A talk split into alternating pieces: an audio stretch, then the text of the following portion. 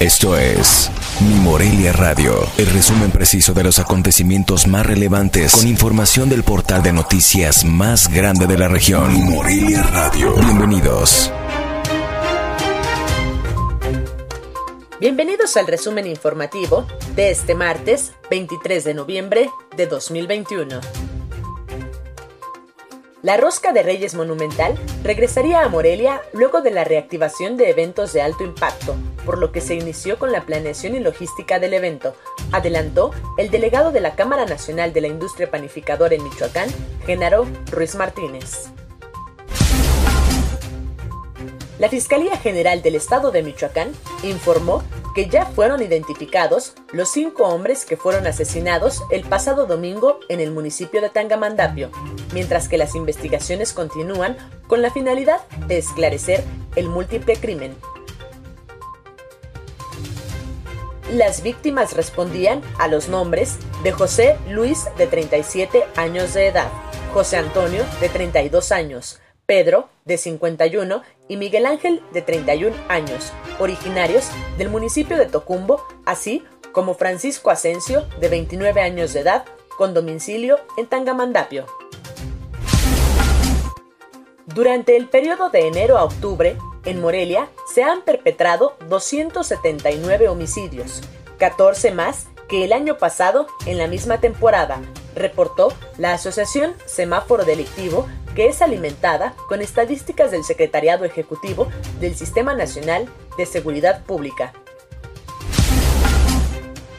Aunque hace unos días el sacerdote Solalín de Guerra dio a conocer que hay gestiones avanzadas para que la comunidad de Michoacán sea refugio de 400 haitianos, el titular de la Secretaría de Migrante, Brenda Fraga Gutiérrez, aseguró que por el momento no han sido notificados por parte de la Comisión Mexicana de Ayuda a Refugiados y el Instituto Nacional de Migración sobre este proyecto.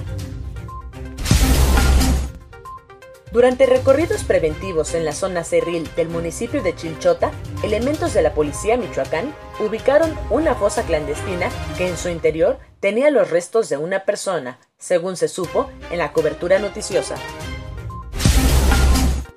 Del 26 al 28 de noviembre, en Tacámbaro, se realizará la octava Feria de las Carnitas, donde habrá al menos 10 expositores, tradiciones, cultura y más.